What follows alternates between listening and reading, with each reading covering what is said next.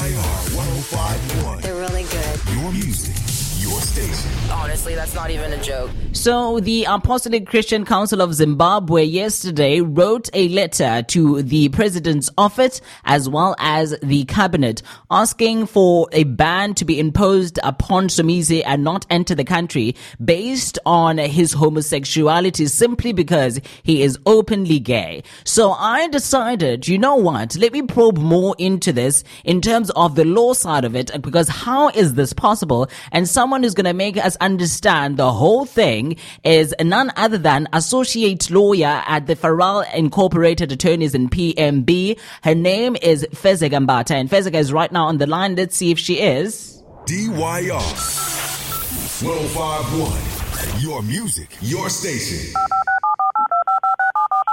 Miss Mbatha, good morning. Good morning, Ati. How are you? I am very well, thank you. I am not so well, actually, because I feel like I'm being attacked personally as a homosexual man in South Africa. My mm-hmm. movements are literally limited because you're familiar with what has been happening with Zimbabwe, their Christian Council, as well as Somizi. Burning someone on the basis of their home, of their sexuality is absolutely ridiculous, if you ask me. But now, Fezeka, as a lawyer, let's look at it in terms of law. How is this possible that a mere body that is not a lawmaking body that is offered, you know, or, or shall I say, that is uh, offered its respect on the basis of just being a religious council by the country, based on the fact that the country's population is all Christians, most of them. How do they have such an audacity to do such? Yeah, you raise a good question there. So, in terms of um, Zimbabwe's laws, they are quite conservative and very much homophobic. And the council, and in this case, ZANU PF Youth League, they are what we'd often call public interest groups. So they definitely do have the right to address a letter to Parliament requesting, um, in this instance, that um, Somizi doesn't get um, doesn't get entrance into Zimbabwe on the basis of sexuality. And they did in that letter cite moral grounds for their objection. And so they definitely have that particular right because they are public interest groups. What the parliament and what the respective government agency does with that request is where the question or where the issue lies. Mm. Um, so they are just speaking uh, perhaps for the uh, council members, which you correctly stated are predominantly Christians, very much homophobic, very much conservative. Mm. Now, Fezeka, I like the fact that you've mentioned the conservativeness of the country and the fact that they are very much homophobic in their laws, which brings me to my next question. Could it be the reason that more, well, the government didn't say anything about it, or at least I haven't heard them comment on the issue, but could it be that they were more likely to grant the ask or not grant the ask based on the fact that homosexuality in Zimbabwe is criminalized and if found guilty, you can be jailed for a whole decade? Decade. So could they have, you know, had their wish granted or not by the government on those basis? Mm. So it certainly would be on that basis. So you would have seen from the council's letters, as I've alluded to, the state's moral grounds for uh, their, their.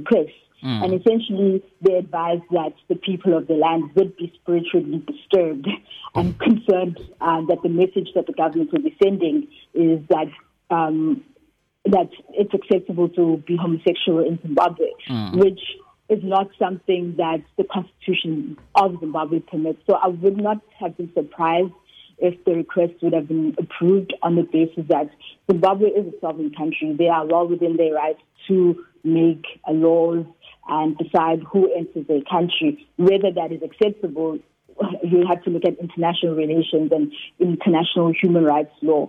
Mm. So Somizi has since obviously said he doesn't want to enter Zimbabwe. So I think maybe um, governments will just let sleeping dogs lie and not even address it.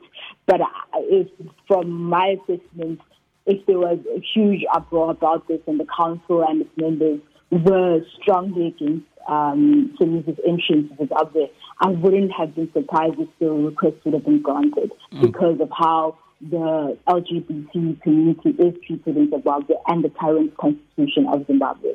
Now, Fezeka, I like that you mentioned public relations or international relations because as much as this is the latest incident to happen of this nature in Zimbabwe, it's not the first one. Somizi is not the first person to be banned to be coming into Zimbabwe. Uh, a little bit earlier on, when Zodwa Wabantu was at her prime, she was meant to go and perform at a festival there.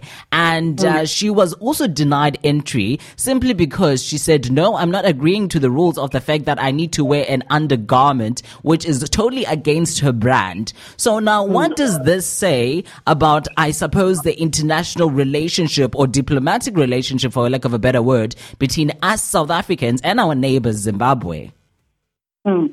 So the Zodwa Wabantu incident, my view that the denial of, of her entrance to Zimbabwe was based, it wasn't based on law. So with uh, with this, I think they have a strong case to say this is what our constitution is. Mm. Um, so you look at countries such as Saudi Arabia; they are very much a conservative country, and they dictate how women dress. So even if you visit the country, you have to dress conservatively. So with Zodwa's um, incident, what they should have she, she certainly should have been allowed into the country. And if there's something related to her attire while she was into in the country, then they probably would have addressed it then. But I have difficulty in, in seeing that they do have strong grounds with that because they don't have laws relating to how uh, women can dress. Mm. Uh, specifically regarding the question with the um, diplomatic relationship between South Africa and Zimbabwe, I've noticed, unfortunately, with um, African international relations and diplomacy, they tiptoe around each other, for a lack of a better term. So there won't be much accountability um, that that South Africa holds Zimbabwe because they don't really uh, question each other in that specific um, level. Um, so it would be interesting to see if the Minister of International Relations, Naledi Pandor, does something, but I won't be surprised if she doesn't. Mm. Um, so that's that's unfortunately the situation with how um, African countries and African leaders often deal with each other. They do not hold each other accountable, accountable for any human rights violation unless they have pressure from the UN.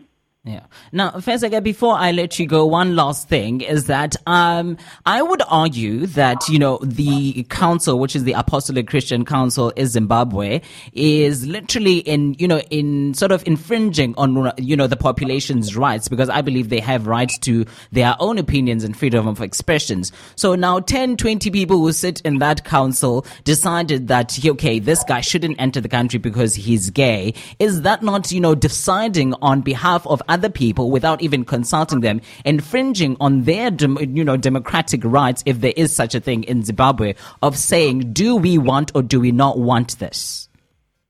Okay, so you raise a very good point, and I think it's coming from very much a South African perspective. So the this whole incident, I think, should be looked at within the context of Zimbabwe's constitution and legislation. Mm. The current laws, as they stand, very much anti-LGBT rights, very much homophobic. So they and these leaders have been elected into power.